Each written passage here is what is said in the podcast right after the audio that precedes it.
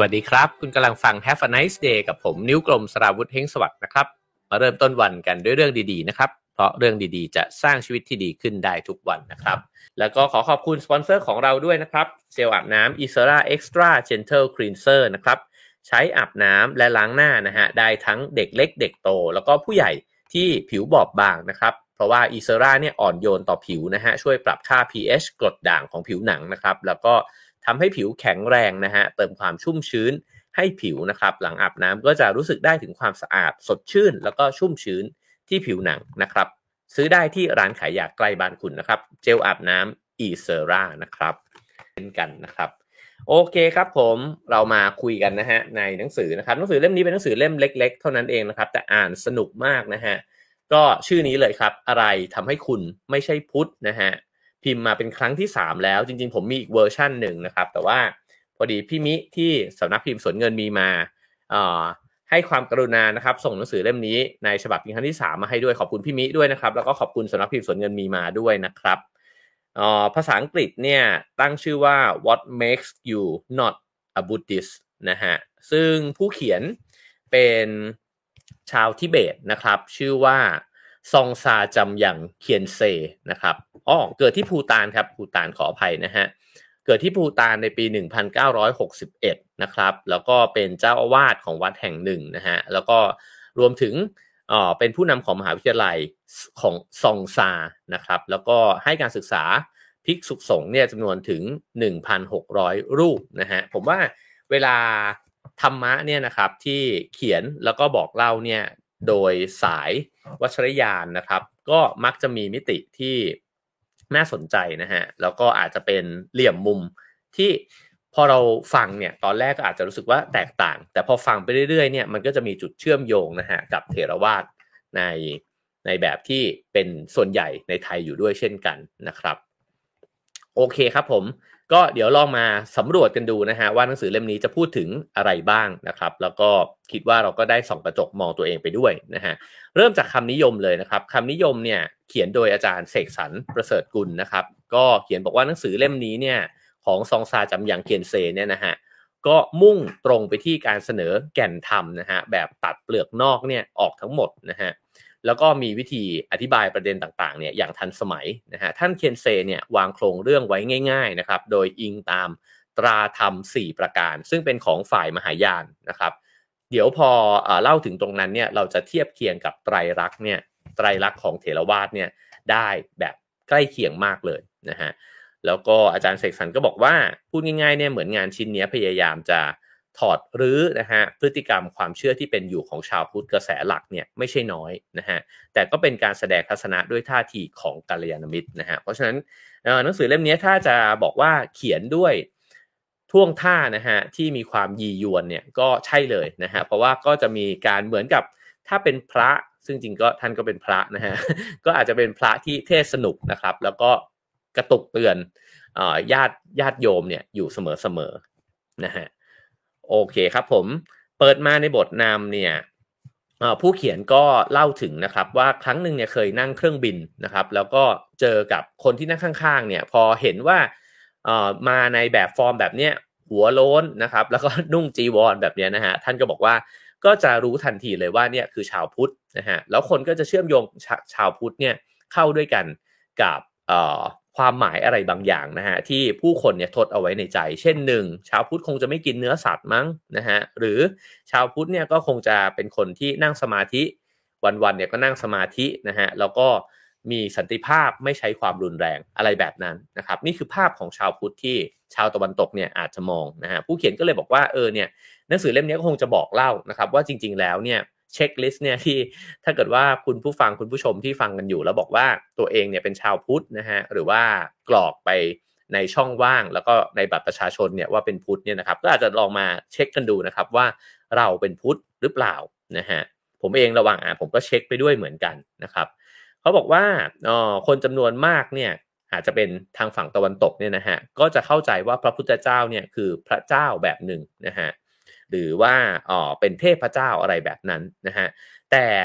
จริงๆแล้วเนี่ยอ๋อสำหรับชาวพุทธเนี่ยพระพุทธเจ้าไม่ใช่พระเจ้านะฮะก็อันนี้พวกเราน่าจะทราบกันดีอยู่แล้วนะฮะเพราะฉะนั้นเนี่ยหนังสือเล่มนี้ก็เลยเขียนนะฮะด้วยการใช้ชื่อเรียกของพระพุทธเจ้าเนี่ยสองชื่อด้วยกัน ซึ่งผมชอบมากเลยนะฮะก็ใช้คำว่าสิทธัตถะกับคำว่าพระพุทธเจ้าเนี่ยสลับกันไปสลับกันมานะครับ เพื่อที่จะคอยเตือนอยู่เสมอว่า พระพุทธเจ้าเนี่ยเป็น มนุษย์พุทุชนนะฮะก็ทีนี้เขาก็บอกว่าพระพุทธองค์เนี่ยก็ได้ชี้ให้เราเห็นนะฮะว่าไม่พึงเลื่อมใสบุคคลใดบุคคลหนึ่งเนี่ยยิ่งไปกว่าปัญญายาณที่มีอยู่ในคำสอนของบุคคลนั้นนะครับ ก็คือมองไปที่ถ้าจะเคารพศรัทธาเนี่ยก็เคารพศรัทธาไปที่คำสอน แล้วก็ปัญญายาณนะฮะไม่ได้เคารพที่ตัวบุคคล ซึ่งจริงในยุคแรกๆเนี่ยศาสนาพุทธก็ไม่ได้มีรูปเคารพ กราบไหว้ด้วยเหมือนกันนะฮะแต่ว่าใช้สัญลักษณ์ต่างๆนะครับจนกระทั่งพออิทธิพลของกรีกมาก็ค่อยๆ กลายมาเป็นมีพระพุทธรูปนะฮะแล้วเราก็กราบพระพุทธรูปอยู่จนถึงทุกวันนี้นะครับ คราวนี้เขาก็จุดประเด็นนี้เลยฮะว่าแล้วอะไรล่ะที่ทำให้ใครสักคนเนี่ยเป็นพุทธนะครับ ซึ่งตัวท่านเคนเซเนี่ยก็บอกว่าคนที่เป็นพุทธเนี่ยก็คือคนที่ยอมรับความจริงเนี่ยสประการนี้นะฮะหนึ่งก็คือว่า สิ่งอันประกอบด้วยเหตุปัจจัยทั้งหลายทั้งปวงเนี่ยล้วนแล้วแต่ไม่จีรังยั่งยืนนะฮะอันนี้ keyword มันอยู่ตรงที่การประกอบขึ้นมาของเหตุปัจจัยนะฮะแล้วสิ่งนั้นจึงไม่จีรังยั่งยืนนะครับก็นี้ก็ชัดเจนต้นไม้จะเป็นต้นไม้มีชีวิตอยู่ได้ ก็เพราะว่ามีคนรดน้ำนะฮะถ้าเกิดว่าน้ำมันไม่มีฝนแรงขาดหายไปต้นไม้ต้นนั้นก็จะไม่เป็นต้นไม้นะฮะก็จะกลายเป็นซากแล้วก็ล้มลงมาแล้วก็กลายไปเป็นปุ๋ยกลายไปเป็น กลายไปเป็นดินอีกครั้งหนึ่งอะไรแบบนั้นนะฮะเพราะฉะนั้นสิ่งอันประกอบด้วยเหตุปัจจัยทั้งหลายทั้งปวง ล้วนไม่จีรังยั่งยืนนะฮะอันนี้จังนั่นเองนะครับ ข้อ 2 ทุกอารมณ์ความรู้สึกเนี่ยคือความทุกข์นะฮะคือทุกอารมณ์ความรู้สึกเลยนะครับ เป็นทุกข์ต่อให้เป็นอารมณ์ที่มีความสุขอยู่เนี่ยนะฮะก็อาจจะเป็น ทุกข์ได้เหมือนกัน คือมันเป็นต้นต่อที่จะนำไปสู่ความทุกข์ในที่สุด หรือว่าทุกข์ก็คือสภาวะที่ตั้งตั้งมั่นอยู่ได้ยากนั่นเองนะฮะ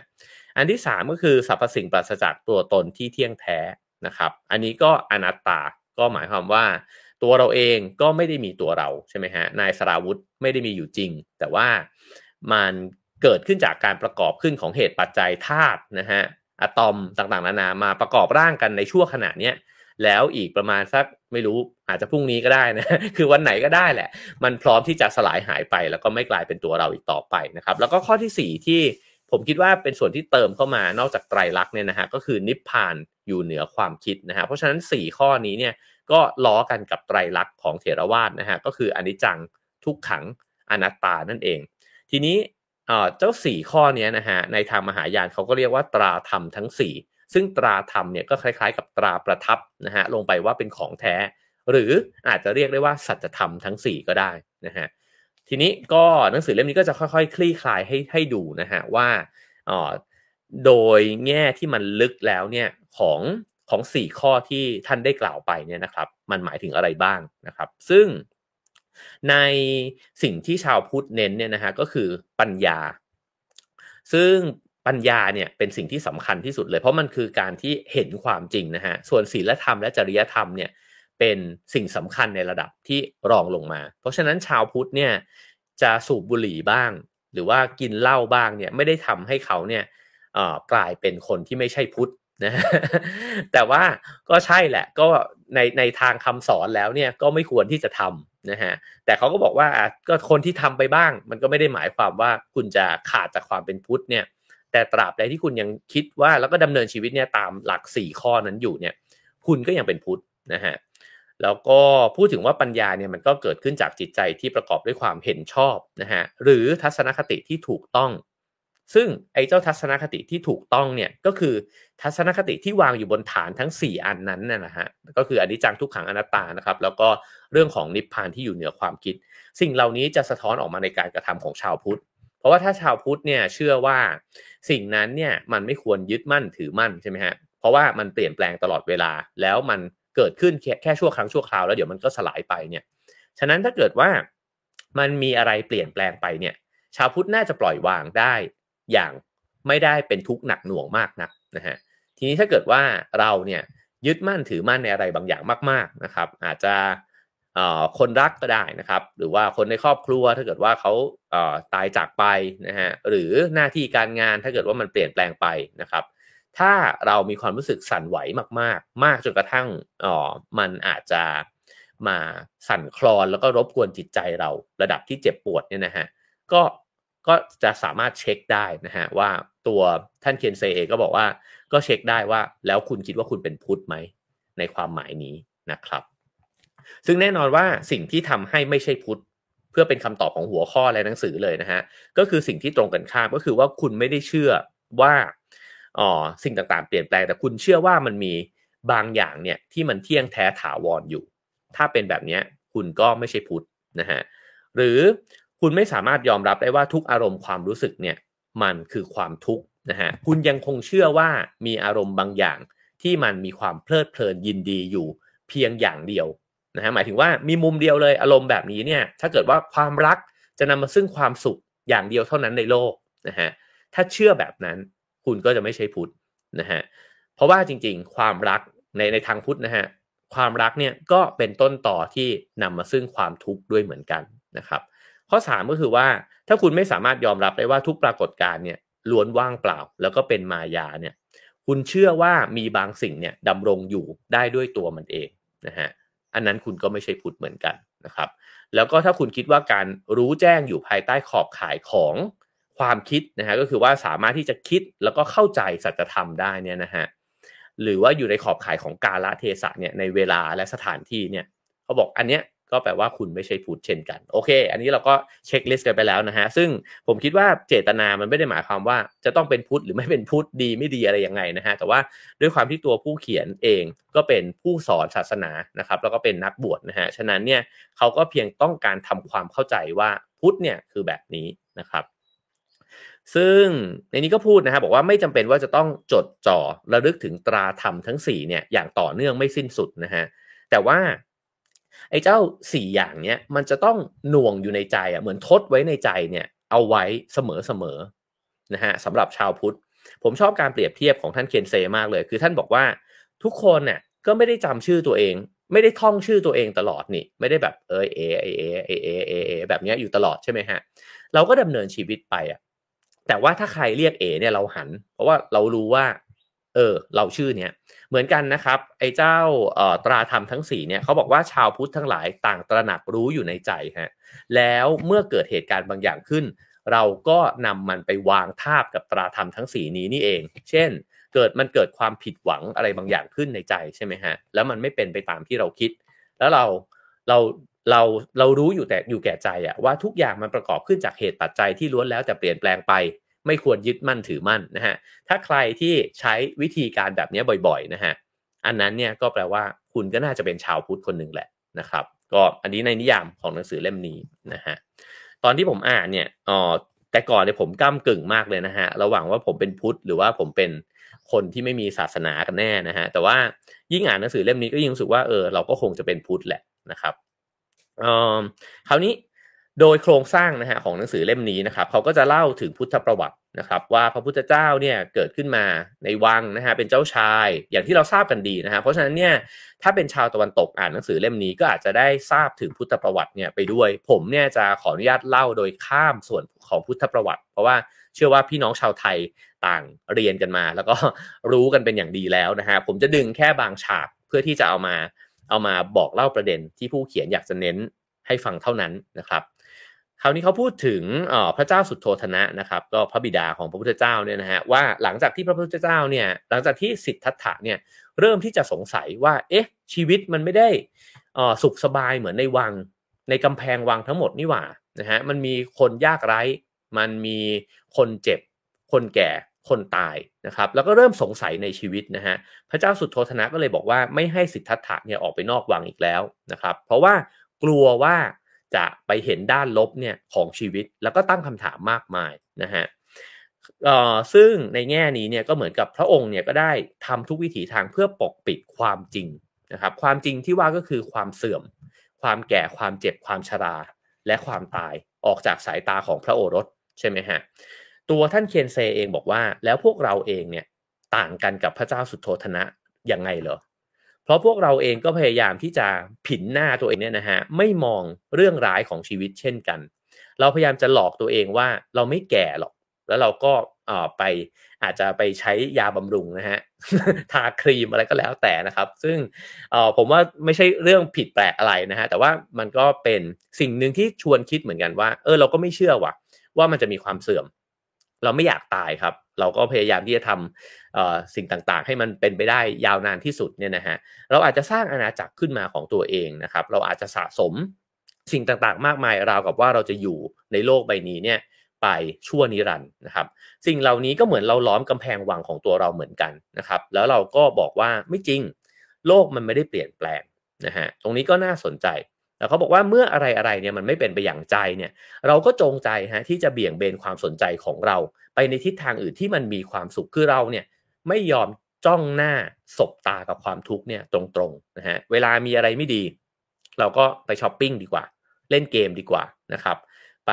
นัด กินเหล้ากับเพื่อนอะไรแบบนี้นะฮะซึ่งมันก็เป็นทางออกที่มนุษย์ผู้ชนเนี่ยทั่ว ๆ ไปทำนะครับ แต่ว่าในเชิงของมุมมองของผู้สอนศาสนาเนี่ยก็บอกว่าจริง ๆ แล้วเนี่ยความทุกข์เนี่ยมันก็เป็นสิ่งที่กำลังแสดงสัจธรรมให้เราเห็นนั่นแหละนะฮะว่ามันไม่ได้เป็นไปอย่างใจที่เราคิดเสมอนะครับ แล้วเขาบอกว่าหลาย ๆ ท่านเนี่ยก็ไม่ได้ต่างอะไรกับสิทธัตถะในหลาย ๆ ทางนะฮะก็ มีคนมากมายที่มีบ้านที่อยู่สบายของตัวเองนะฮะมีหน้าที่การงานที่ดีนะครับแล้วก็มีความรับผิดชอบมากมายเนี่ยเต็มไปหมด หลายคนยังมียโสธรา แล้วก็มีลาหุ่นเนี่ยเป็นของตัวเองด้วยนะฮะแต่ทุกสิ่งทุกอย่างเนี่ยที่คุณครอบครองอยู่เนี่ยมันก็พร้อมที่จะคลาดเคลื่อนเนี่ยตลอดเวลานะครับ ก็มันก็มีมากมายก่ายกองนะฮะเราก็สามารถที่จะนึกกันออกนะฮะแต่คนทั่วๆไปก็ไม่ได้เหนื่อยหน่ายกับวงจรเนี้ยแต่อย่างใดนะฮะเ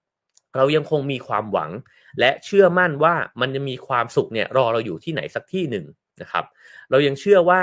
มันจะมีคู่แท้ที่เราจะเจอ ถ้าเราเจอคนคนนี้เราจะรักกับเขาไปชั่วนิรันดร์แล้วก็ครองรักกันอย่างมีความสุข เราจะเจอการงานนะฮะที่ทำแล้วก็ไม่มีปัญหาแบบนั้นเนี่ยคือเรามีออภาพอุดมคติบางอย่างเนี่ยกับชีวิตแล้วเราก็คาดหวังนะฮะเพราะว่าอุดมคติที่มันดีงามแบบสุดๆเนี่ยมันก็นำมาซึ่งความคาดหวังด้วยเช่นกัน แล้วเราก็เล่าเรื่องราวของชีวิตของตัวเรานะฮะว่าเราเนี่ยกำลังผ่านเหตุการณ์ต่างๆ ไป แล้วก็ค่อยๆ บรรลุวุฒิภาวะเนี่ยเพิ่มมากขึ้นเรื่อยๆ เราวาดภาพตัวเองเป็นปราดเท่าเปี่ยมปัญญา ผมชอบคำนี้มากเลยนะฮะคือเหมือนกับ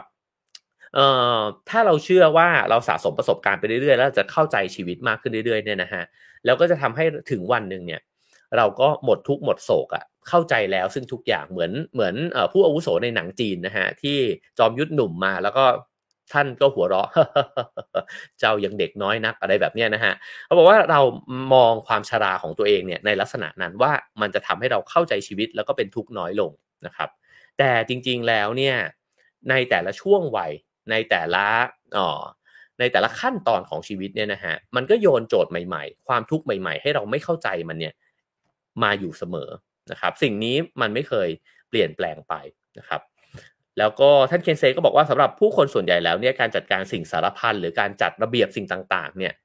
รวมถึงการยกระดับตัวเองอย่างไม่รู้จบนี้เนี่ยคือความหมายของชีวิตสองคำนี้น่าสนใจนะฮะมนุษย์พยายามที่จะจัดระเบียบชีวิตตัวเอง ให้มันอยู่ในร่องในรอยที่สุด ให้มันเข้าใจได้ ให้มันไม่ดิ้นออกไปนอกกรอบนะฮะ แล้วก็การยกระดับตัวเองอย่างไม่มีที่สิ้นสุดก็คือ การที่จะต้องดีไปกว่านี้นะฮะชีวิตที่มันยังเป็นอยู่มันดีกว่านี้ได้ถ้าหล่อประมาณนี้อยู่เราหล่อกว่านี้ได้นะฮะเราสวยกว่านี้ได้เราหุ่นดีกว่านี้ได้อีกนะครับเรายังมีความสุขกว่านี้ได้อีกนะฮะ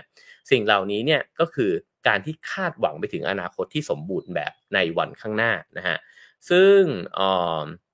ตัวท่านเคียนเซเองเนี่ยก็บอกว่า ก็เหมือนกันกับชีวิตในวังเนี่ยแหละว่าสมัยที่สิทธัตถะอยู่ในวังเป็นเจ้าชายใช่ไหมครับ ก็จะมีแต่สิ่งมีแต่ความสุขเนี่ยบำรุงบำเรอเนี่ยตัวท่านอยู่ เพราะว่าท่านพ่อพระบิดาของท่านเนี่ยก็จัดหามาให้นะฮะแต่นอกรั้ววังต่างหากที่มันเป็นความจริง และความจริงนั้นไม่เคยเปลี่ยนนะฮะเกิดแก่เจ็บตายยังคงวนเวียนอยู่เสมอนะครับ ทีนี้มาถึงหัวข้อที่บอกว่าการแสวงหาสัจธรรมอาจดูเหมือนสิ่งเลวร้ายนะฮะถ้าเปรียบเทียบกับพุทธประวัติเนี่ยก็คือตัวเจ้าชายสิทธัตถะเนี่ยก็เหมือนกับทิ้งวังมานะครับ ซึ่งในแง่หนึ่งเนี่ยบางคนก็บอกว่าเหมือนทิ้งครอบครัวของตัวเองออกมาด้วยนะฮะเพราะฉะนั้นตรงนี้ก็มีการวิพากษ์กันอยู่ด้วยเหมือนกันนะฮะแต่ว่าท่านเคียนเซเนี่ยมองว่าทรงจากบ้านไปนะฮะอย่างสามีเนี่ยที่ยอมละทิ้งความสุขสบาย เพื่อไปแสวงหาสิ่งที่จำเป็น แล้วก็ทรงคุณค่าเนี่ยนำกลับมามอบให้แก่ครอบครัวนะฮะก็คือเหมือนกับออกไปจากความสุขสบาย แล้วก็ไปแสวงหาสัจธรรมนะฮะเพื่อที่จะนำกลับมาเนี่ยสอนเอ่อทั้งพ่อแม่ญาติพี่น้องทั้งหลายนะฮะตามพุทธประวัติที่เราได้เรียนกันมานะครับ แล้วก็บอกว่าการที่ตัวสิทธัตถะเนี่ยนะฮะถูกดึงดูดให้กระทำการอย่างเด็ดขาดแบบนี้เนี่ยเพราะว่า พอคิดไล่ไปเรื่อยๆเนี่ยมันเข้าใจไม่ได้ว่าตกลงแล้วเนี่ยชีวิตเนี่ยจะอยู่ไปทำไมนะฮะเพราะพอท่านได้เห็นการเกิดแก่เจ็บตายแล้วเนี่ยก็จะเห็นว่าเอ๊ะถ้าลองไล่ไปเรื่อยๆ แล้วหันกลับมามองวังตัวเอง ที่เต็มไปด้วยฝูงนกยูงเพชรเพชรนินจินดานะครับเครื่องหอมดนตรี การแสดง สุราเมรัยสตรีต่างๆเนี่ยแล้วก็มองเห็นว่าสุดท้ายแล้วเนี่ยตัวเองเนี่ย ก็จะต้องตายจากไปนี่นะเดี๋ยวแป๊บหนึ่งก็จะเจ็บป่วยแล้วนะฮะเมื่อคิดวนไปเรื่อยๆนะครับ ท่านก็รู้สึกว่า เอ๊ะถ้าอย่างนั้นเนี่ยทุกสิ่งมันก็ไม่มีความหมายเลยสิ สิ่งที่อาจจะเป็นเต็มไปด้วยความสุขอยู่ตอนนี้เนี่ย สุดท้ายแล้วมันก็ว่างเปล่านะฮะเพราะชีวิตมันก็คือการตายจากไปในที่สุดนะฮะแล้วจุดประสงค์ของเรื่องทั้งหมดนี้เนี่ยคืออะไรกันกันแน่ นี่คือแรงผลักดันนะครับที่ทำให้สิทธัตถะออกเดินทาง เพราะว่าท่านมองว่าสิ่งทั้งหมดที่ห่อหุ้มชีวิตในวังไว้เนี่ยคือความเกษมสำราญแบบเทียมๆเท่านั้นเองนะฮะท่านเคียนเซก็เขียนต่อไปว่า แล้วพระพุทธเจ้าเนี่ยทรงค้นพบสิ่งใดนะฮะก็บอกว่าหลังจากที่เพ่งพินิษพิจารณาเป็นเวลานานเนี่ยก็จะออกผ่านการฝึกฝนเนี่ยนะฮะในหลาย ๆ รูปแบบเนี่ยนะครับ ก็ตระหนักว่ารูปทั้งมวลก็คือทั้งเนื้อหนังมังสาและอารมณ์เนี่ยนะฮะของเราเนี่ยก็ประกอบรวมขึ้นเนี่ย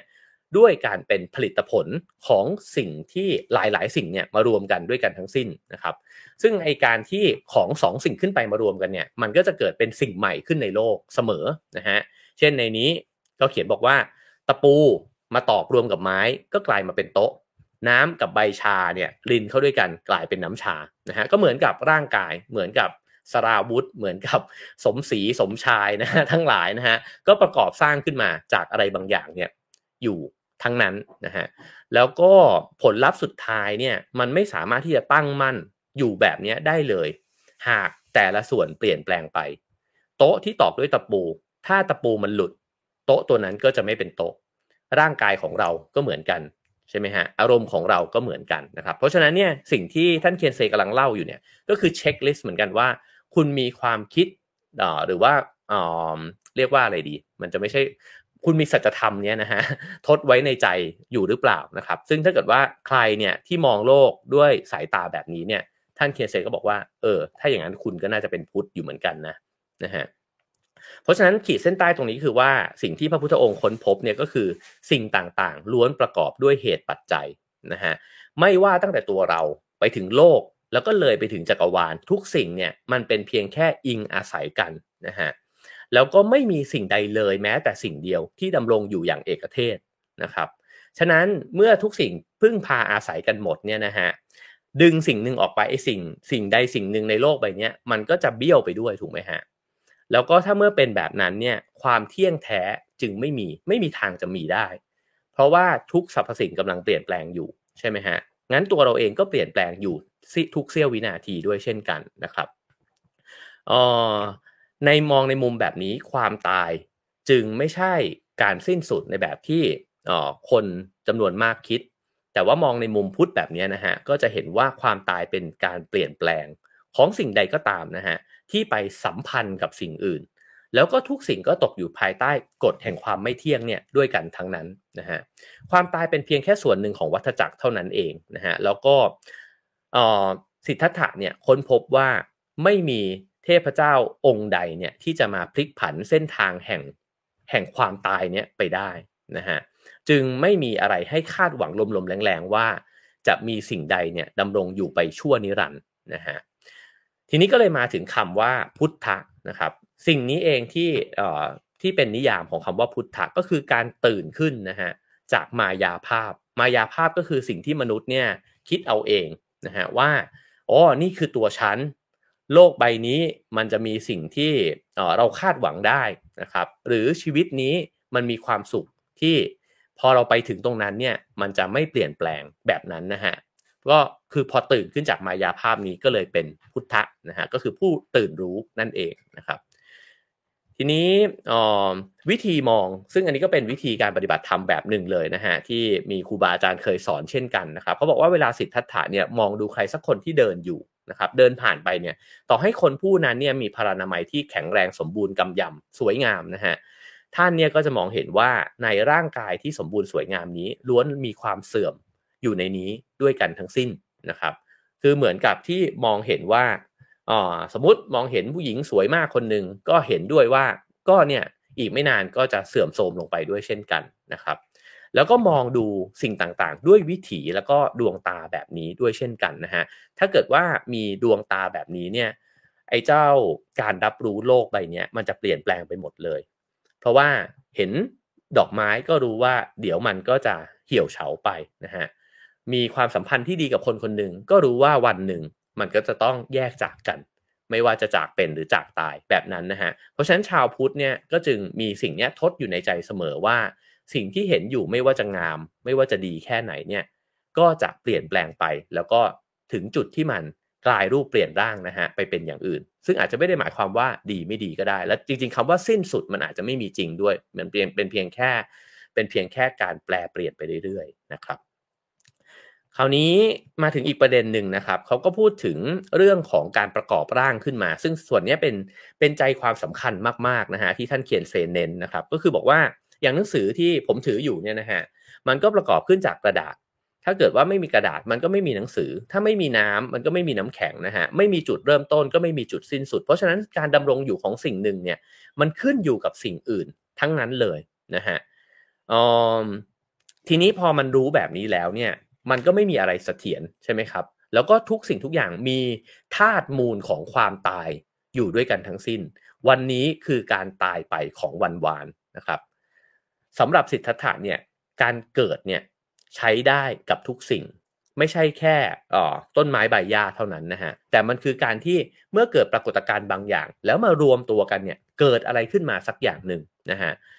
ก็จะเป็นปรากฏการณ์ชั่วคราวอะที่เกิดสิ่งนั้นขึ้นมานะครับ ส่วนความตายเนี่ยหมายถึงการพังทลายหรือแตกแยกเสื่อมสลายออกจากกัน ซึ่งมันก็นำไปซึ่งความเปลี่ยนแปลงในรูปแบบที่เปลี่ยนแปลงไปนะฮะ ทีนี้ผู้คนบนโลกเนี่ยก็จะติดตันกันเนี่ยนะฮะอยู่ที่อ๋อ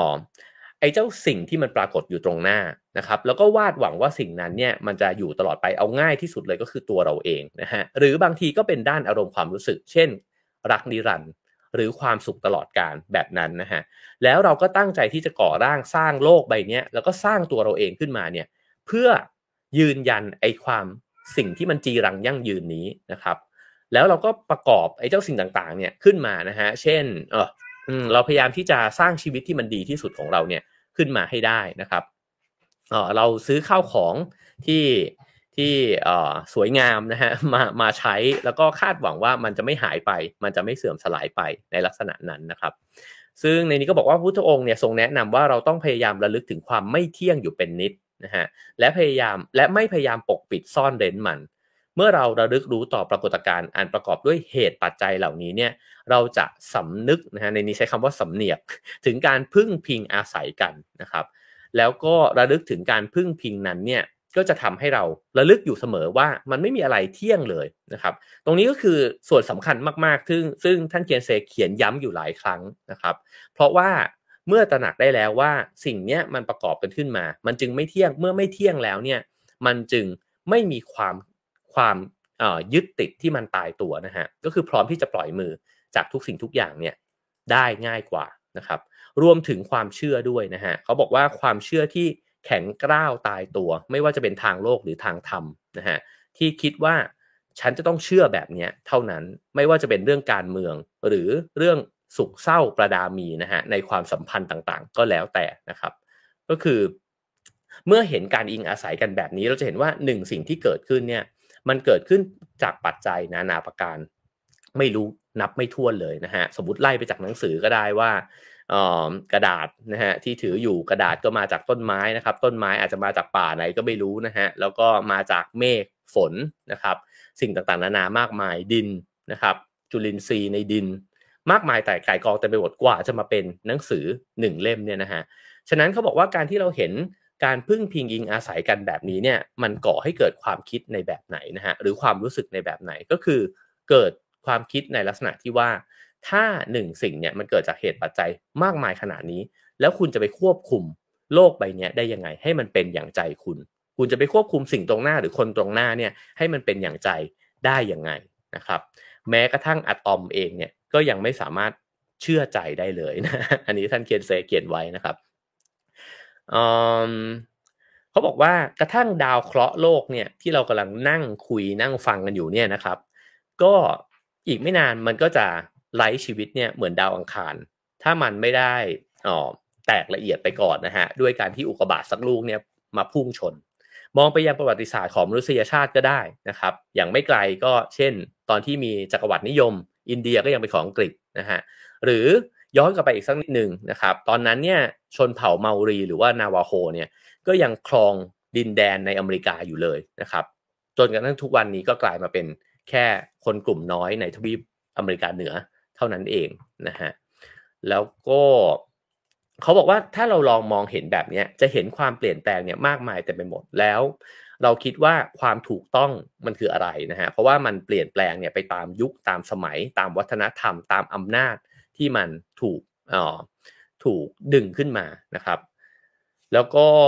เมื่อเรายึดติดกับอะไรบางอย่างเนี่ย มันก็จะนำมาซึ่งความขัดแย้งนะฮะเขาก็พูดถึงว่ามนุษย์จำนวนมากเลย ก็ยังคงอุทิศร่างกายแล้วก็ชีวิตนะฮะเพื่อที่จะปกป้องสิ่งที่เรียกว่าชาติ สิ่งที่เรียกว่าพรมแดนของตัวเองนะครับ แล้วก็นิยามมิตรศัตรูเนี่ยขึ้นมาทั้งๆทที่มิตรแล้วก็ศัตรูเนี่ยมันเปลี่ยนแปลงตลอดเวลาเลยนะครับเขาก็พูดถึง ความสัมพันธ์ระหว่างสิทธัตถะกับชันนะ ซึ่งก็เป็นคนที่ควบม้าให้สิทธิเจ้าชายสิทธัตถะเนี่ยนะฮะว่าวันหนึ่งก็ยังเปลี่ยนแปลงความสัมพันธ์เลย ตอนที่เป็นมิตรที่เติบโตมาด้วยกันตลอดนะฮะแต่ว่าพอสิทธัตถะบอกว่าจะออกเดินทางแสวงหาสัจธรรมแล้วเนี่ยก็แยกทางกันนะครับ ก็เพราะฉะนั้นไม่มีอะไรแน่นอน แล้วก็ยังพูดถึงว่าศีลธรรมเนี่ยก็เป็นเรื่องที่มนุษย์เนี่ยถกเถียงกันมาก แล้วก็หลายครั้งก็ใช้มันในการกล่าวอ้างกัน เพื่อทำร้ายกันและกันนะฮะเขาบอกว่าศีลธรรมคืออะไร มันเปลี่ยนแปลงไปเรื่อยๆ ใช่หรือไม่นะฮะก็พูดถึงว่าศิลปะเอเชียโบราณก็วาดภาพผู้หญิงเนี่ยเดินเปลือยอกนะฮะแต่มาถึงทุกวันนี้เนี่ยโดยความที่วัฒนธรรมตะวันตกเนี่ยก็เข้ามาอยู่ในตะวันออกมากนะฮะเพราะฉะนั้นเนี่ยการที่เดินถอดเสื้อทงทงไปไหนมาไหนเนี่ยก็กลายเป็นเรื่องผิดศีลธรรมไปแล้วด้วยเช่นกัน เพราะฉะนั้นยุคสมัยเปลี่ยนศีลธรรมก็เปลี่ยน ถ้าเกิดว่าในอนาคตการ ถอดเสื้อออกมา แล้วก็เดินกันโทงโทงเนี่ยนะฮะจะกลายเป็นสิ่งที่ไม่ผิดศีลธรรม มันก็ไม่ได้น่าแปลกใจอะไร เพราะว่ามันก็มีความเปลี่ยนแปลงแบบนี้เกิดขึ้นอยู่เสมอ ทีนี้มาถึงหัวข้อหนึ่งนะฮะที่ท่านบอกว่าไข่สุกแล้วคุณไม่สามารถทำอะไรกับมันได้นะครับ ก็คือการอธิบายเนี่ยว่าสิ่งต่างๆพอมันเกิดขึ้นจากเหตุปัจจัยทั้งหมดนี้นะฮะมันก็จะเกิดเป็นอะไรบางอย่างขึ้นมา ผมชอบตัวอย่างที่ท่านยกนะฮะท่านยกถึงไข่สุกเนี่ย ก็คือให้ลองมาทบทวนครับว่า ผมว่านี้เอามาใช้ได้เวลากินไข่ดาวเวลา กินไข่ต้มนะฮะลองดูว่าไข่ตรงหน้าเราเนี่ย มันไม่ใช่ไข่ล้วนๆเนี่ยมันเกิดขึ้นจากเหตุปัจจัยนานาประการเลยนะฮะมันต้องมีหม้อต้มน้ำก่อน แล้วก็ต้องมีครัว มีแสงสว่าง มีเครื่องต้มน้ำนะฮะมีมือที่หย่อนไข่เนี่ยลงไปในหม้อนะฮะถ้าเกิดว่าเกิดมันมีเหตุปัจจัยอะไรเปลี่ยนแปลงไป เช่นไฟดับขึ้นมา คุณจะไม่ได้กินไข่หรือไม่ได้เห็นไข่ต้มเนี่ยตรงหน้าคุณในตอนนี้ มันมีแมวกระโดดขึ้นมาชนหม้อคว่ำลงไปเนี่ยไข่ฟองเนี้ยก็จะไม่สุกนะฮะมีเหตุปัจจัยอีกมากมายเลย ที่ทำให้ไข่ใบที่ตั้งอยู่ตรงหน้าเรามันเกิดขึ้นนะฮะมันต้องมีแม่ไก่ก่อน แล้วแม่ไก่ก็ต้องมีแม่ของมัน ต้องมีแม่ของมันออกไปเรื่อยๆนะฮะอันนี้ก็คล้ายๆกับที่ท่านติชนัทันเคยกล่าวไว้เหมือนกันว่าน้ำชาที่อยู่ตรงหน้าเราเนี่ย มันเกิดขึ้นจากเหตุปัจจัยนานาประการนะครับ แล้วก็ยิ่งเราเห็นแบบนี้มากขึ้นเท่าไหร่นะฮะเราก็จะยิ่งเห็นว่าอ๋อสิ่งที่เกิดขึ้นเนี่ยมันเป็นผลลัพธ์ของสิ่งที่ไม่อาจหลีกเลี่ยงนะฮะเมื่อเหตุปัจจัยมันพร้อมมูลเนี่ยมันก็จะเกิดสิ่งนี้ขึ้นมาไม่ว่าเราจะชอบหรือไม่ชอบมันนะครับเหตุการณ์ต่างๆในชีวิตเนี่ยอ๋อมันมีทั้งเรื่องที่เราชอบแล้วก็ไม่ชอบใช่ไหมฮะไอแบบที่เราชอบมันก็เป๊ะเลยอะมันดันมีเหตุปัจจัยที่มันพร้อมกันแล้วก็เกิดขึ้นมาแล้วมันเกิดขึ้น อ้ที่ไม่ชอบก็เหมือนกันนะฮะเพราะฉะนั้นเขาบอกว่ามันหลีกเลี่ยงไม่ได้อะมันเป็นผลลัพธ์เท่านั้นนะฮะแต่คนเนี่ยมักจะคิดหลงคิดผิดไปว่ามันเป็นเรื่องของโชค หรือว่าเคราะห์กรรมเคราะห์กรรมเนี่ยนะฮะก็คือมันมันไม่ใช่โชคเคราะห์อะแต่ว่ามันก็เเป็นเพียงแค่ปรากฏการณ์ที่มันเกิดขึ้นตรงหน้าเรานะฮะซึ่งในองค์ประกอบที่มากมายเหล่านี้เนี่ยเมื่อมันอยู่เหนือการควบคุม สิ่งหนึ่งที่ชาวพุทธควรจะตระหนักก็คือว่า เราก็ไม่ควรจะไปคาดหวังกับอะไรเลยนะ เพราะว่ามันพร้อมที่จะบิดเบี้ยวไปจากสิ่งที่เราเนี่ยต้องการได้เสมอนะครับครานี้มาถึงหัวข้อเรื่องความไม่เที่ยงเนี่ยใช้การได้กับทุกคนนะฮะเขาบอกว่าการทำความเข้าใจแนวคิดเรื่องเหตุปัจจัยเนี่ยมีประโยชน์หลายประการ อันแรกเนี่ยก็คือเออเพียงแค่คุณเนี่ยรู้ว่าการต้มไข่ใบหนึ่งเนี่ยมันยังเกี่ยวข้องกับปรากฏการณ์เนี่ยนับร้อยพันนะฮะฉะนั้นเนี่ยเมื่อรู้แบบนี้เราจะเรียนรู้ที่จะปล่อยวาง เรียนรู้แล้วก็บ่มเพาะจิตใจของการให้อภัย เข้าอกเข้าใจและเปิดกว้าง และก็นำไปสู่การปราศจากความกลัว ผมว่าตรงนี้น่าสนใจนะครับสเต็ปเหล่านี้นะฮะคือพอรู้ว่าองค์ประกอบมันมากมาย คนตรงหน้าเราเนี่ยก็เกิดขึ้นจากองค์ประกอบที่มากมายเต็มไปหมด ถ้าเขาจะไม่เป็นไปอย่างใจเราเนี่ย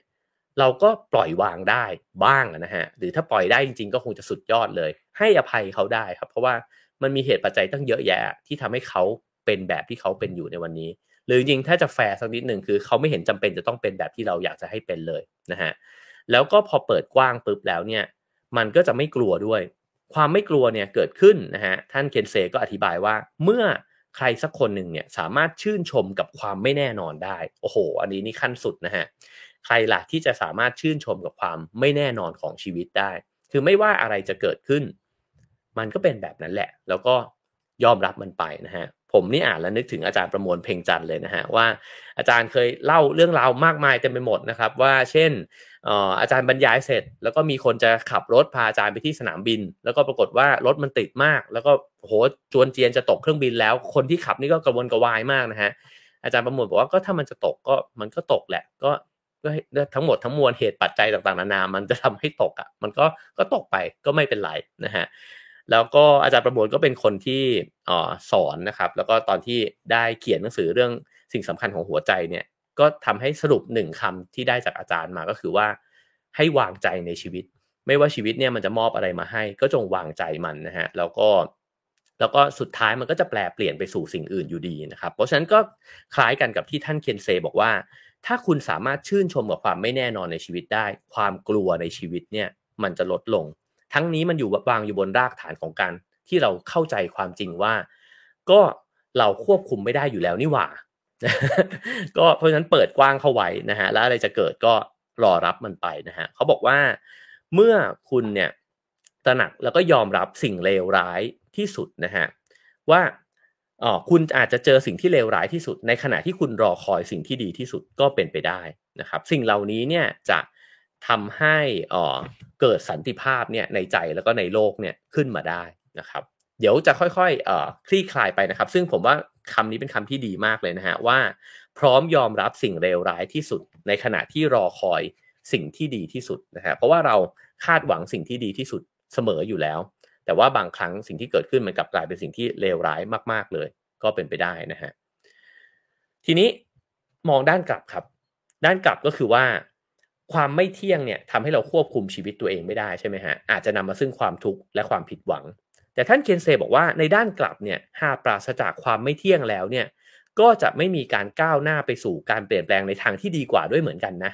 เช่นถ้าเราไม่พอใจกับชีวิตของตัวเองอยู่เนี่ยไอ้ความไม่เที่ยงนั้นเนี่ยอีกมิติมันคือ เราทำมันให้ดีขึ้นไปกว่านั้นได้ หรือมีเหตุปัจจัยอื่นเนี่ยในการเปลี่ยนแปลงสิ่งที่มันไม่ดีเนี่ยให้ดีขึ้นได้ด้วยเช่นกันนะฮะ ฉะนั้นเมื่อมองแบบนี้แล้วเราจะมองเห็นว่าสุขมันก็อยู่ไม่นาน ทุกมันก็อยู่ไม่นานนะฮะแล้วทุกเนี่ยมันก็เกิดจากเหตุปัจจัยนานาประการแล้วเราก็อาจจะเป็นหนึ่งในเหตุปัจจัยที่เปลี่ยนแปลความทุกนี้หรือเรื่องราวที่มันแย่เนี่ยให้กลายเป็นเรื่องที่ดีได้ ฉะนั้นท่านเคเซจึงพูดบอกว่า ความไม่เที่ยงคือข่าวดีนะฮะ อันนี้จังเนี่ยมันเป็นเรื่องที่ดีของชีวิตนะครับ แล้วก็บอกว่าการตระหนักถึงความไม่เสถียรของเหตุปัจจัยต่างๆเนี่ยมันก็ทำให้เกิดความเปลี่ยนแปลงในทางที่ดีเนี่ยนะฮะขึ้นมาได้ คุณอาจจะไม่สามารถเปลี่ยนแปลงเพียงแค่โลกกายภาพเท่านั้น แต่ว่าเราเนี่ยสามารถเปลี่ยนแปลงโลกแห่งอารมณ์ความรู้สึกของเราได้ด้วย คือถ้าเรามีโอกาสที่จะเปลี่ยนแปลงโลกข้างนอกก็ลงมือทำใช่ไหมฮะ แต่ในอีกมุมหนึ่งคือถ้าโลกข้างนอกมันเปลี่ยนไม่ได้อะเพราะเหตุการณ์มันใหญ่มากนะฮะองค์ประกอบมันเยอะเหลือเกินเนี่ยอย่างน้อยที่สุดเนี่ยเราก็เปลี่ยนแปลงความรู้สึกของตัวเองได้ จากปั่นป่วนสับสน ให้กลายเป็นความสงบได้ จากความทะเยอทะยานแล้วก็ว้าวุ่นใจ ให้กลายเป็นความพอใจ แล้วก็สงบใจลงได้นะฮะจากการที่ไม่เคารพตนเองเนี่ยก็กลายเป็นความเชื่อมั่นได้นะฮะแล้วก็สามารถเปลี่ยนร้ายเนี่ยให้กลายเป็นดีเนี่ย ได้ในหลาย ๆ แบบนะฮะเช่นเขาบอกว่าถ้าเกิดว่าคุณเกลียดใครสักคนเนี่ยแล้วก็หาเรื่องทะเลาะแล้วก็แก้แค้นเขานะครับ ในประสบการณ์นั้นเองเนี่ยมันก็คือนรกในตัวมันเองอยู่แล้วนะฮะแต่ถ้าแต่คุณเนี่ยก็สามารถที่จะเปลี่ยนแปลงสถานการณ์นั้นเนี่ยด้วยการก้าวออกจากนรกนะฮะด้วยการที่ใช้ความรักความเมตตาเนี่ยในการบำบัดนรกนั้นเนี่ยได้ ซึ่งมันแปลว่าเรามองเห็นแล้วด้วยว่า คนที่เราผิดใจหรือคนที่เรารู้สึกแย่กับเขาเนี่ยนะฮะ มันก็มีเหตุปัจจัยนานาประการ มันก็จะใจกว้างมากขึ้นนะครับ เพราะฉะนั้นสิ่งเหล่านี้ใช้ควบคู่กันไปเนี่ยได้ผสมผสานกันไปได้เรื่อย ๆ เลยนะฮะทีนี้เขาก็มาถึงประเด็นที่บอกว่าหลายคนอาจจะสงสัยว่าเหตุใดสิทธัตถะเนี่ยจึงกล่าวว่าสิ่งที่ประกอบด้วยเหตุปัจจัยทั้งหลายทั้งปวงนั้นไม่เที่ยงนะฮะทำไมท่านไม่ใช้คำว่าสิ่งทั้งปวงไม่เที่ยง ซึ่งมันง่ายกว่านะฮะเพราะสิ่งทั้งปวงมันก็ไม่เที่ยงอะแต่ท่านใช้คำว่าสิ่งที่ประกอบ ด้วยเหตุปัจจัยทั้งหลายทั้งปวงไม่เที่ยงนะฮะท่านเกเซอธิบายว่าที่กล่าวแบบนี้ก็เพื่อที่จะเตือนใจเราทุกคนนะฮะว่าออให้ตระหนักอยู่เสมอว่าสิ่งต่างๆเนี่ยมันประกอบขึ้นจากหลายเหตุปัจจัย ตรงนี้สำคัญกว่าความเข้าใจว่าสิ่งต่างๆ ไม่เที่ยงอีก ผมว่าตรงนี้เป็นประเด็นที่สำคัญเหมือนกันนะครับ คือพอเราเข้าใจเหตุที่มา เราจึง ปรงเนี่ยอย่างมีเหตุมีผลมากขึ้นมันไม่ใช่ว่าเวลาที่ใครสักคนผิดหวังแล้วบอกเฮ้ยปรงปรงมันไปเหอะลืมลืมมันไปปล่อยว่างสิปล่อยวางนะฮะแต่การที่ทำความเข้าใจว่า เออว่ะมันควบคุมโลกใบนี้ไม่ได้หรอกเพราะว่ามันเกิดขึ้นจากอะไรมากมายกายกองเนี่ย มันสมเหตุสมผลมากกว่านะครับเขาบอกว่าหากคุณรู้สึกสิ้นหวังให้จดจำสิ่งนี้ไว้ แล้วคุณจะไม่สิ้นหวัง ด้วยว่าสิ่งใดก็ตามที่ทำให้คุณรู้สึกพ่ายแพ้ สิ่งนั้นก็จะเปลี่ยนแปลงไปเช่นกัน โอ้ผมชอบอันนี้มากเลยนะฮะ คือในสภาวะสิ้นหวังสุดๆ เราอาจจะรู้สึกว่าเราลุกขึ้นมาไม่ได้แล้ว ทุกอย่างมันดูเลวร้ายไปหมด แต่ไอ้เจ้ากฎอนิจจังเนี่ยแหละที่มันบอกกับเรานะฮะว่า สิ่งที่มันทำให้เรารู้สึกแย่ที่สุด คนที่มันทำให้เรารู้สึกแย่ที่สุดในตอนเนี้ยสุดท้ายแล้วเหตุการณ์ต่างๆ ก็จะเปลี่ยนแปลงไปเช่นกัน แล้วเราก็จะดีขึ้นมาได้ เช่นกันนะฮะวันนี้เราอาจจะมองไม่เห็นแต่ว่าเมื่อเกิดการเปลี่ยนแปลงแล้วเนี่ย เราก็จะกลายไปเป็นอีกคนหนึ่งอยู่ในสถานการณ์อีกแบบหนึ่งด้วยเช่นกัน นะครับเพราะฉะนั้นคือบทแรกนะฮะที่พูดถึงเเรื่องของสิ่งต่างๆ ที่ประกอบกันขึ้นมานะฮะผมจะไปในบทที่ 2 แบบรวดเร็วมากๆนะฮะเป็นเรื่องของอารมณ์แล้วก็ความทุกข์นะครับเขาบอกว่าสิทธัตถะเนี่ยยังคงตัดสินใจมุ่งมั่นที่จะพบรากเหง้าแห่งความทุกข์และแสวงหาการดับทุกข์นะฮะก็คือตลอดการบำเพ็ญเพียรเนี่ยนะฮะทั้งเรื่องทั้งในช่วงแรกที่แบบว่าไปสุดโต่งมากๆนะครับ แล้วก็ หลังจากที่ค่อยๆเข้าใจแล้วว่าอาจจะเป็นทางที่ผิดนะครับ เริ่มเข้ามาสู่ทางสายกลางเนี่ยมากขึ้นนะครับ ทีนี้ท่านเคนเซเนี่ยบอกว่าเวลาที่ถามชาวพุทธเนี่ยว่าจุดหมายของชีวิตคืออะไรเนี่ย มันอาจจะเป็นคำถามที่อาจจะชาวพุทธอาจจะงงนิดนึงว่าไม่รู้จะตอบว่าอะไรนะฮะจุดหมายของชีวิตคืออะไร แต่ว่าถ้าจะถามชาวพุทธเนี่ยมีคำถามที่เหมาะกว่าคำถามเมื่อสักครู่นะฮะคือคำถามว่า ชีวิตคืออะไร ซึ่งคำตอบเนี่ยมันจะตอบว่าชีวิตคือลำดับของปรากฏการณ์แห่งเหตุปัจจัย ฉะนั้นเนี่ยจึงเป็นสิ่งไม่เที่ยงนะฮะชีวิตอาจจะไม่รู้แหละมีจุดหมายหรือไม่มีจุดหมาย เพราะว่าถ้าเกิดว่าคนที่อาจจะปฏิบัติตนเพื่อนิพพานอาจจะไม่มีจุดหมายก็ได้นะครับเพราะนิพพานก็ไม่ใช่จุดหมาย แต่เป็นการละทิ้งจุดหมายไปเรื่อยๆจนกระทั่งไปสู่สภาวะที่ไม่ได้ไปไหนแล้วนะฮะแต่ว่า แต่ว่าถ้ามองว่าชีวิตคืออะไรเนี่ยแล้วเห็นว่าอ๋อมันคือการประกอบขึ้นจากเหตุปัจจัยต่างๆนานา มันจึงไม่เที่ยง แล้วมันก็จะไม่มีอะไรยั่งยืนนะครับ แต่สิ่งหนึ่งที่ทุกชีวิตล้วนมีเหมือนกันก็คือ ไม่มีชีวิตใดปรารถนาทุกข์และทุกคนก็ปรารถนาความสุข ฉะนั้นเนี่ยไอ้เจ้านิยามความสุขความทุกข์เนี่ยมันจึงสำคัญแต่ละคนเนี่ยให้นิยามแตกต่างกันไปนะฮะแล้วคล้ายๆกับที่เมื่อวานเราคุยกันนะครับว่า นิยามความสุขความทุกข์เนี่ยมันเกิดขึ้นจากสังคมด้วยเหมือนกัน คือสังคมบอกกับเราว่าแบบไหนคือความสุข แบบไหนคือดี แบบไหนคือไม่ดี แล้วเมื่อเราเนี่ยไม่ได้เป็นในแบบที่สังคมบอกบางทีคนจำนวนมากก็ทุกเช่นสังคมบอกว่าการเรียนเก่งคือความสุขนะฮะการที่คุณได้ร้อยล้านภายในอายุน้อยแบบนี้นะคุณอาจจะมีความสุขแบบนี้นะครับ คือความสุขมันก็คงจะเป็นไปได้หลายรูปแบบหน้าตานะฮะแต่ว่าเมื่อมันมีบรรทัดฐานของความสุขบางอย่างเนี่ยถูกพูด ขึ้นมานะฮะก็อาจจะทำให้เราเปรียบเทียบตัวเองเนี่ยกับความสุขนั้น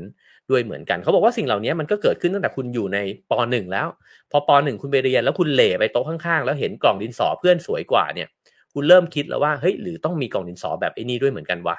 แล้วก็พอเราไม่มีกล่องดินสอสวยแบบเพื่อนเนี่ยเราก็เป็นทุกข์แล้วครับ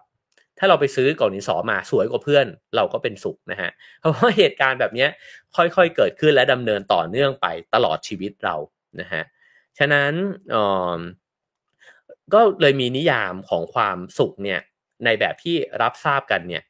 อย่างทั่ว ๆ ไปนะฮะ เช่นมีบ้านที่สะดวกสบาย มีอาหารที่เพียงพอ มีรองเท้าที่ดีนะครับ แต่ตัวท่านเคนเซบอกว่าลองหันไปดูบรรดาสาธุทั้งหลายในอินเดียนะฮะ ก็คือนักนักเอ่อเรียกว่านักบวชไหม นักบำเพ็ญภาวนาเนี่ยนะฮะในอินเดียซึ่งก็มีหลายรูปแบบมากเนี่ยครับที่เล่ร่อนไปอยู่ในอินเดียเนี่ยนะฮะ ก็ยังคงมีความสุขได้ด้วยการนอนกลางดินกินกลางทราย นั่นหมายความว่ามันมีมิติอีกมิติหนึ่งเนี่ยของความสุขอยู่ด้วย ก็คือมิติภายใน หรือว่าการฝึกฝนทางจิตวิญญาณนะครับ ก็คือวัตถุอาจจะทำให้เรามีความสุขแบบหนึ่งแต่จิตวิญญาณก็ทำให้เรามีความสุขเนี่ยอีกแบบหนึ่งด้วยเช่นกันนะครับ ทีนี้เขาก็บอกว่าออมนุษย์เนี่ยก็นอกจากพึ่งพิง เรื่องของศาสนาแล้วเนี่ยก็ยังมีภูมิปัญญาในลักษณะอื่นด้วยมีปรัชญานะฮะมีอุดมการทางการเมืองนะครับเขาก็ยกคำพูดของรูสเวลล์นะฮะที่บอกว่าถ้าข้าพเจ้าต้องเลือกระหว่างความถูกต้องกับสันติภาพข้าขอเลือกความถูกต้องอืมคำนี้นี่เหมาะกับยุคสมัยนี้มากเลยนะฮะถ้าต้องเลือกระหว่างความถูกต้องกับสันติภาพ ขอเลือกความถูกต้องนั่นแปลว่า จะทำสงครามเพื่อพิทักษ์ความถูกต้องนั่นเองนะฮะท่านเคียนเซบอกว่าแล้วความถูกต้องนั้นมันเป็นของใครล่ะนะครับ ซึ่งความสุดโต่งเนี่ยก็คือการเลือกความถูกต้องเพียงรูปแบบเดียว โดยตัดส่วนที่เหลือทั้งหมดเนี่ยทิ้งไปนะฮะหรือชวนกันให้คิดถึงคำสอนของขงจื่อนะฮะซึ่งมันก็ดีงามแล้วก็ช่วยควบคุมสังคมนะฮะเช่นบอกว่าต้องเคารพกับผู้อาวุโสนะฮะไม่เปิดเผยข้อผิดพลาด หรือความไม่สง่างามของครอบครัวแล้วก็ประเทศชาติเนี่ยให้คนอื่นรู้นะฮะก็ฟังดูดี แต่ท่านเคนเซบอกว่ามันก็ส่งผลลบอย่างสุดขั้วได้เช่นกัน เช่น มีการเซ็นเซอร์ แล้วก็ปราบปรามผู้ที่คิดต่างกับผู้มีอำนาจนะฮะเพราะว่าก็กฎของประเทศบอกว่า คุณต้องไม่เปิดเผยไงไอ้เจ้าความลับหรือว่าสิ่งที่มันไม่ดีของประเทศชาตินั้นนะฮะฉะนั้นเนี่ยเขาก็เลยเหมือนกับโยน question mark ตัวใหญ่ๆ ลงไปนะฮะกลางสิ่งที่เรียกว่าศีลธรรม ความดีงาม หรืออุดมการทั้งหลายนะครับว่ามันเป็นของใคร ใครเป็นคนพูดมันออกมานะฮะซึ่ง การที่เราเนี่ยอยากจะมีชีวิตที่เต็มไปด้วยอารมณ์แห่งความสุข ก็ทำให้มนุษย์เนี่ยสร้างสิ่งต่างๆ ขึ้นมามากมาย เพื่ออำนวยความสะดวกนะครับ นั่นคือเหตุผลที่ทำไมเรามีลิฟต์เรามีคอมพิวเตอร์ เรามีโทรศัพท์เคลื่อนที่นะฮะเรามีข้าวของต่างๆนานามากมายเต็มไปหมด ซึ่งท่านเคียนเซก็บอกว่ามันก็นำมาซึ่งความปวดหัวเนี่ยมากพอๆกับความสุขด้วยเช่นกันนะฮะตัวสิทธัตถะเองเนี่ย มองไปในทางตรงกันข้ามก็คือเขาหนีอุปกรณ์อำนวยความสะดวกทั้งหมดนี้ออกมาจากวังใช่ไหมฮะแล้วก็พยายามที่จะหาหนทางอะว่าถ้ามันไม่ใช่สิ่งเหล่านี้ทั้งหมดนี้เนี่ยมันคืออะไรนะครับแล้วก็สำรวจความทุกข์นั้นเนี่ยด้วยจิตใจที่เปิดกว้างนะฮะแล้วก็ได้ค้นพบต้นต่อของความทุกข์นั้นว่ามันคืออารมณ์ความรู้สึกของเราเนี่ยแหละ ที่ก่อให้เกิดความทุกข์อันนี้เนี่ยเเฮรารีนี่ก็เขียนไว้ในเซเปียนเหมือนกันนะครับ บอกว่าถึงที่สุดแล้วเนี่ยความทุกข์เนี่ยมันถูกอธิบายด้วยอะไรมากมายก่ายกองแต่ไปหมดนะฮะแต่ว่าแท้จริงแล้วความทุกข์เนี่ยมันก็คือปฏิกิริยาที่สมองมันทำงานเนี่ยแหละ แล้วก็บอกว่าตอนเนี้ยรู้สึกไม่ดีนะฮะอันนี้คือรากฐานของความทุกข์ซึ่งในนี้ก็บอกว่าอารมณ์ความรู้สึกก่อให้เกิดความทุกข์ฉะนั้นเนี่ยถามว่าในสภาพแวดล้อมแบบไหนสำคัญ มากหรือน้อยกว่ากันนะครับ กับการที่ใจเรารู้สึกแบบไหน การที่อยู่ในบ้านที่มีความสะดวกสบายมากมายแต่ไปหมด ก็มีความทุกข์ได้เช่นกัน ถ้าความรู้สึกมันไม่สบายนะฮะการที่อยู่ในบ้านหลังเล็กหน่อย แต่ว่ามีความสุขก็เกิดขึ้นได้เหมือนกัน ถ้าใจเนี่ยมันเป็นสุขนะฮะอันนี้ก็สวรรค์อยู่ในอกนรกอยู่ในใจนั่นเองนะฮะเพราะฉะนั้นอารมณ์เมื่อสืบสาวต่อไปเนี่ยเขาบอกว่าสิ่งที่สิทธัตถะได้ค้นพบก็คือ ค้นพบว่า ความทุกข์เนี่ยหรือว่าทุกๆ ความรู้สึกเนี่ยมันวางอยู่บนรากฐานหนึ่งก็คือความเห็นแก่ตัวนะฮะแล้วก็เราเห็นแก่ตัวเอง เราคิดถึงตัวเองอยู่ตลอดเวลา เราตัดสินทุกสิ่งทุกอย่างจากตัวเราเองใช่ไหมฮะแล้วก็บอกว่าสิ่งนั้นสิ่งนี้เนี่ยมันน่าจะเป็นอย่างนั้นอย่างนี้ เพราะฉะนั้นมันก็จะไปถึงเรื่องของอัตตาตัวตนนะฮะว่าเมื่อมันมีอัตตามันก็มีความทุกข์นั่นเองนะฮะ ทีนี้เขาบอกว่าถ้าเกิดว่าคุณพยายามหาต้นสายปลายเหตุของมันคุณจะพบว่ามันอย่างรากเนี่ยอยู่บนความเข้าใจที่ผิดก็คือดันไปยึดเอาตัวฉันเนี่ยเป็นใหญ่ในโลกนะฮะนี่คือความเข้าใจที่ผิดนี่คืออคติ และนี่คือสิ่งที่พุทธเนี่ยเรียกว่าอาวิชชานั่นเอง ก็คือความไม่รู้นะฮะความไม่รู้นี้เนี่ยก็ออถ้ารู้มันก็คือ เออไม่ควรไปยึดมันมากนี่หว่า ไม่ควรไปเอาตัวเองเป็นศูนย์กลางโลก ไม่ควรจะให้โลกทุกสิ่งทุกอย่างเนี่ยมันเป็นไปอยางใจฉัน ไม่ควรจะทำให้คิดว่า ถ้าฉันแก่แล้วฉันจะเป็นทุกข์ถ้าฉันเจ็บป่วยแล้วฉันจะจะต้องแบบโอ้อยากจะกลับไปสุขภาพดีในเร็ววันอะไรแบบนั้นนะฮะก็สิ่งเหล่านี้ก็คือความหลงผิดนั่นเองนะครับ ซึ่งอวิชชาคือสิ่งนี้นะฮะความตื่นรู้คือรู้ในความจริงว่าตัวฉันเองไม่ควรยึดมั่นถือมั่นนะฮะ แน่นอนนะฮะวันนี้เราคุยกันเรื่องธรรมะนะครับ มันก็จะเป็นธรรมมากๆเลยนะฮะแต่ถามว่าเล่าไปแล้วทำได้ไหมผมก็ไม่ได้ทำได้นะฮะแต่ว่าน่าสนใจที่หนังสือเล่มนี้พยายามที่จะมาเขียนให้เราเข้าใจนะฮะอธิบายให้เราเข้าใจว่าถ้าเป็นพุทธเนี่ยมีวิธีคิดวิธีมองโลกเนี่ยในลักษณะไหนนะครับ ทีนี้มาถึงช่วงท้ายๆนะครับเขาพูดถึงรากเหง้าของอัตตานะครับ ซึ่งก็คือสิ่งที่ก่อให้เกิดความเข้าใจผิด อันความเข้าใจผิดเนี่ยไปก่อให้เกิดอารมณ์ ซึ่งรากเหง้าของอัตตาคืออุปาทานในการยึดมั่นถือมั่นของตัวเอง ตัวฉันเองเนี่ยนะฮะก็เช่น รูปกายนี้คือฉันนะครับ สิทธัตถะเนี่ยตระหนักว่าไม่มีสิ่งใดเลยที่เป็นเอกเทศ เพราะฉะนั้นตัวเราทุกคนไม่เป็นเอกเทศจากโลกใบนี้ ถ้าเราไม่ได้กินน้ำนะฮะสมมติผมไม่ได้กินน้ำแก้วนี้เข้าไปเนี่ย ผมก็จะเสียงแหบนะฮะแล้วก็ถ้าไม่ได้กินน้ำเลยสักสามสี่วัน ผมก็อาจจะย่อยสลายกลายไปเป็นปุ๋ยให้กับโลกใบนี้ไปแล้วเรียบร้อย เพราะฉะนั้นตัวเราเองพึ่งพาสิ่งอื่น ๆเสมอนะฮะแต่เมื่อเราหลงลืมและคิดว่าตัวเราคืออัตตานะครับ แล้วก็ฉันเนี่ยมีความสำคัญมากๆนะครับ สิ่งเหล่านี้เนี่ยแหละที่นำมาซึ่งพฤติกรรมทั้งหมดของเรา เราทำทุกอย่างเพื่อตัวฉันนะฮะเราคิดว่าเราจะทำร้ายคนอื่นบ้างก็ได้ ถ้าตัวฉันจะได้เปรียบนะฮะ ถ้าเกิดว่าเออเราจะทำร้ายสิ่งแวดล้อมของโลกบ้างก็ได้ ถ้าเกิดว่าฉันเนี่ยได้ประโยชน์นะฮะแต่จริงๆแล้วมันจะกลับมาสู่ตัวเราเองในวันใดวันหนึ่งแน่นอนนะฮะซึ่งถ้ามองอย่างมีเมตตากับตัวเองก็ต้องบอกว่าการมีอวิชชามันก็คือการที่เราเนี่ยยังมองไม่เห็นความเป็นจริงของตัวเองนั่นเองนะฮะ แล้วก็ท่านเคนเซก็บอกว่าบางทีเนี่ยการค้นพบที่ยิ่งใหญ่ที่สุดของมนุษยชาติเนี่ยก็คือการที่สิทธัตถะเนี่ยประจักษ์แจ้งว่าอัตตาไม่ได้ดำรงอยู่อย่างเอกเทศนะฮะแต่ว่าการทำลายอัตตาลงนั้นเนี่ยไม่ง่ายเลย เพราะว่ามนุษย์เราเสพติดตัวตน เราอ้างอิงตัวเอง แล้วเราก็รักตัวเองที่สุดนะครับ ก็ สิ่งนี้มันไม่ได้เพียงแค่ทำให้เราเป็นทุกข์เท่านั้น แต่อาจจะทำให้เราเนี่ยรู้สึกเปล่าเปลี่ยวด้วยนะครับ เพราะว่าเรากีดกั้นตัวเองเนี่ยออกจากสิ่งต่างๆเนี่ยในโลกใบนี้นะครับ แล้วอารมณ์นี้เองนะฮะซึ่งก็จะนำไปซึ่งกิเลสต่างๆนะฮะความอยากได้อยากมีอยากเป็นนะฮะแล้วก็อัตตาก็จะเปี่ยมล้นนะฮะไปด้วยความทนงนะฮะแสดงออกได้หลากหลายมากเลย เช่น อาจจะแสดงออกมาผ่าน ความเป็นคนใจแคบมากๆนะฮะหรือว่าเหยียดเชื้อชาติคนอื่น เหยียดเพศคนอื่นนะฮะอ๋อมีความเปราะบาง ความเจ็บปวดนะฮะแล้วก็หยาบกระด้างสิ่งต่างๆเนี่ยเอ่อเกิดขึ้นจากการที่เราเอาตัวเองเนี่ยเป็นใหญ่แล้วก็พยายามปกปักรักษาตัวเองนะครับ ซึ่งอีกเขาเขาเรียกสิ่งเหล่านี้เนี่ยว่าลูกศรของพยามารนะฮะที่มันจะปักลงมาเนี่ยในใจของเราเนี่ย หลายดอกมากๆ แล้วเขาบอกว่าดอกสำคัญดอกหนึ่งก็คือความอิจฉาริษยานะฮะซึ่งเป็นอารมณ์ของคนขี้แพ้นะฮะเขาบอกว่า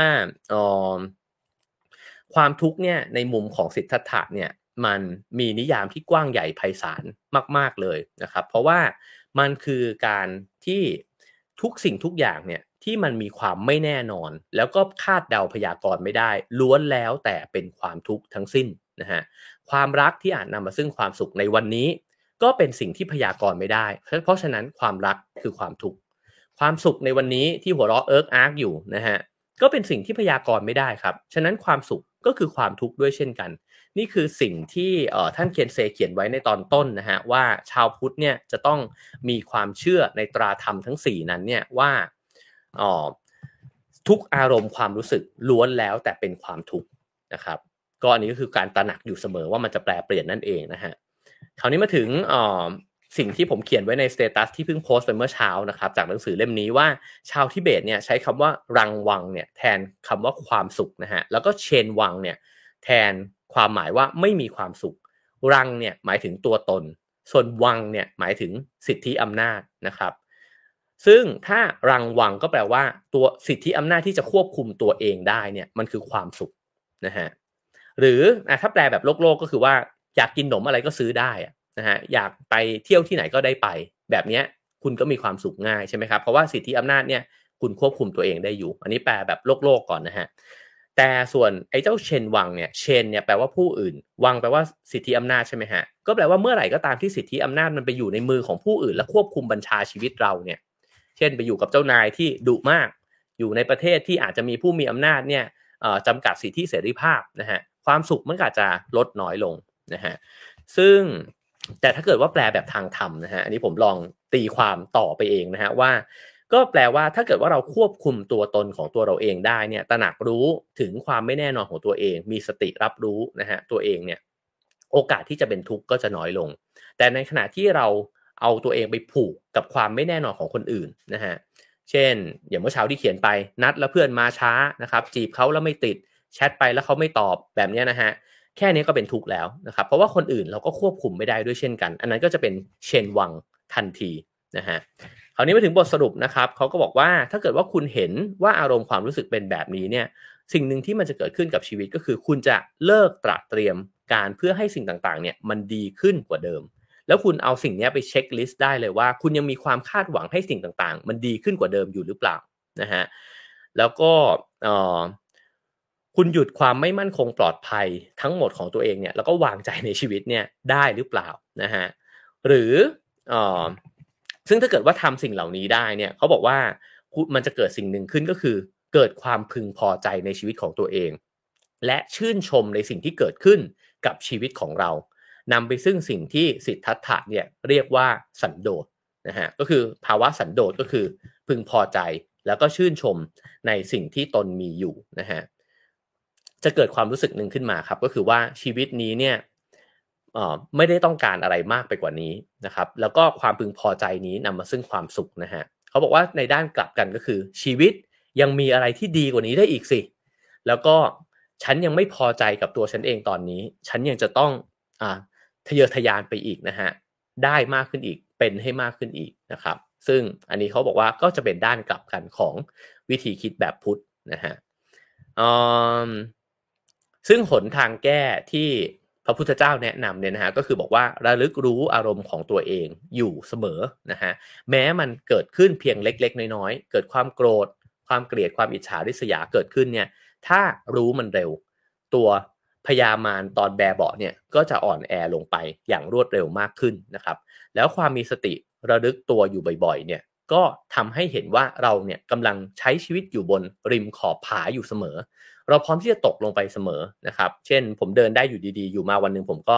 กระเพกแล้วแบบนี้นะฮะหรือว่าเราใช้ชีวิตอยู่ดีๆ เลยอยู่มาวันหนึ่งอ้าวเฮ้ยดันไปตรวจเจอว่าเป็นโรคร้ายอะไรบางอย่าง หรือใครบางคนก็อาจจะเสียชีวิตจากเราไปในวันพรุ่งนี้โดยที่เราไม่รู้เลยแบบนี้นะฮะเราล้วนแล้วแต่ใช้ชีวิตอยู่บนขอบผานะครับเขาบอกว่าถ้าเราตระหนักถึงสิ่งนี้อยู่เสมอ แทนที่เราจะกลัวกับอันตรายที่อยู่ตรงหน้า หรือ พยายามที่จะหันไปอีกทางหนึ่งแล้วก็บอกว่ามันไม่มีอยู่จริงไออันตรายของชีวิตมันไม่มีอยู่จริงเนี่ยเรากลับใช้ชีวิตอย่างกล้าหาญมากขึ้นนะครับ เพราะว่าเรายอมรับว่าความไม่แน่นอนเนี่ยมันเป็นสัจธรรมของชีวิตนะครับ แล้วก็สามารถแทนที่จะบอกว่าใช้ชีวิตด้วยความกังวลเนี่ยการมีสติและระลึกรู้ถึงสัจธรรมของชีวิต กลับทำให้คนคนนั้นเนี่ยได้ใช้ชีวิตอย่างเต็มเปี่ยมมากขึ้นด้วยซ้ำเพราะว่าคุณรู้อยู่แล้วว่าชีวิต มันก็ไม่แน่นอนแบบนี้แหละนะครับผมทวน 4 ข้อสุดท้ายนะฮะก็คือตราธรรมทั้ง 4 ที่ท่านเคียนเซบอกนะครับว่าเออเป็นเช็คลิสต์นะฮะของชาวพุทธว่าสิ่งเนี้ยทำให้คุณเป็นพุทธนะฮะหนึ่งก็คือ คุณเชื่อว่าสิ่งทั้งหมดทั้งปวงเนี่ยล้วนแล้วแต่ประกอบจากเหตุปัจจัยที่ไม่จีรังยั่งยืนสองทุกอารมณ์ล้วนแล้วแต่เป็นความรู้สึกความทุกข์ด้วยกันทั้งสิ้นนะฮะสามคือสรรพสิ่งปราศจากตัวตนเที่ยงแท้มันเพียงแค่ ประกอบกันขึ้นมาภายในช่วงเวลานิดเดียวเท่านั้นนะฮะและ 4 ก็คือนิพพานอยู่เหนือความคิดนะครับ วันนี้ก็เหมือนกับมาทบทวนกันนะครับว่าพุทธคืออะไรนะฮะแล้วก็จริงๆก็ยังมีหัวข้ออื่นอีกนะฮะถ้าว่างๆก็จะหยิบมาเล่าสู่กันฟังอีกนะครับจากหนังสือเล่มนี้นะฮะอะไรทำให้คุณไม่ใช่พุทธนะฮะก็ถ้าสนใจเล่มไม่หนาเลยนะฮะซื้อมาอ่านกันได้นะครับสำนักพิมพ์สวนเงินมีมานะครับอ่านสนุกมากผู้เขียนเป็นนักบวชที่เขียนหนังสือได้สนุก แล้วก็จะใช้คำว่ายียวน ก็ได้เช่นกันนะครับ ก็เชียร์ครับลองหามาอ่านกันได้นะครับ เช่นเคยครับสามารถให้คะแนนความพึงพอใจกันเข้ามานะครับ5 4 3 2 1 0นะครับว่าฟังแล้วเป็นยังไงนะฮะชอบไหมสนุกไหมเป็นประโยชน์ไหมนะครับ แล้วก็สามารถให้การสนับสนุน Have a nice day ได้นะครับ ตามเบอร์บัญชีที่ขึ้นอยู่บนหน้าจอนะครับ แล้วก็แชร์ไลค์ Subscribe กันได้เต็มที่นะครับ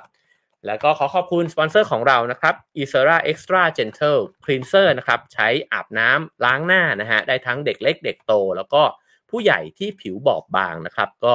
ชวนกันมาลองใช้นะฮะอีเซราอ่อนโยนต่อผิวนะครับ เพราะว่าช่วยปรับค่า pH กรดด่างของผิวนะฮะทำให้ผิวแข็งแรง แล้วก็เพิ่มความชุ่มชื้นให้ผิวด้วยนะครับ พอล้างหน้าเสร็จเนี่ยก็จะรู้สึกถึงความชุ่มชื้นเนี่ยในทันทีเลยนะครับ ก็ซื้อได้ที่ร้านขายยาใกล้บ้านคุณนะครับ ก็บอกว่าเจลล้างหน้าหรือว่าเจลอาบน้ำอีเซร่านะครับ ก็น่าจะมีแน่ๆนะฮะขอบคุณทุกคนเลยนะครับ ที่ให้คะแนนกันเข้ามานะครับ ก็ผมระหว่างที่อ่านไป ผมก็รู้สึกว่าได้ฝึกจิตฝึกใจนะฮะทบทวนตัวเองนะครับ แล้วก็ปล่อยวางมากขึ้นด้วยเช่นกัน ซึ่งแน่นอนนะฮะว่าในชีวิตของผู้ทุชนนะฮะแล้วก็การที่เรายังต้องใช้ชีวิตทำงานนะครับ อยู่ในโลกที่เป็นแบบโลกโลกแบบนี้นะฮะมันก็คงจะไม่สามารถที่จะ คิดเห็นแล้วก็ดำเนินชีวิตเนี่ยได้ตามแบบตราธรรมทั้ง4เนี่ยได้ทั้งหมดนะฮะแต่ผมชอบมากเลยที่ท่านเคียนเซพูดเนี่ยบอกว่า คุณไม่ได้ท่องมันไว้ตลอดเวลา แต่คุณทดมันไว้ในใจ เวลาที่มันเกิดปรากฏการณ์อะไรบางอย่างขึ้นในชีวิตคุณเนี่ยแล้วคุณก็ตระหนักรู้ถึงสิ่งเหล่านี้อยู่ในใจ นั่นแหละก็คือฐานที่ยืนนะฮะของชาวพุทธที่สามารถที่จะกลับไปยืนอยู่ตรงนั้นได้ แล้วก็บอกกับตัวเองได้ว่าอ๋อเพราะมันเป็นเช่นนี้แหละ เราจึงไม่ควรจะต้องไปทุกข์กับมันขนาดนั้น แล้วเราก็จะอาจจะตื่นรู้เนี่ยจากความทุกข์บางอย่างนะฮะขึ้นมาได้นะครับ แล้วก็สามารถสั่งซื้อหนังสือนะครับของนิ้วกลมนะฮะได้ตามไลน์นะฮะ at r a l finger นะครับก็ add ไลน์กันแล้วก็ซื้อหนังสือเข้ามาได้นะครับ เดี๋ยวไปต่อกันในคลับเฮาส์นะครับไปฟังทั้งทุกวัยเลยนะฮะทั้งหนุ่มสาวและผู้อาวุโสนะครับว่ามองเรื่องนี้ยังไงกันบ้างนะครับ แล้วเจอกันวันพรุ่งนี้กับพี่ตุ้ยนะครับ มาดูศิลปะ สถาปัตยกรรมสเปนใต้กันนะครับ กับ Journey with Art นะครับพรุ่งนี้7โมงเช้าครับผม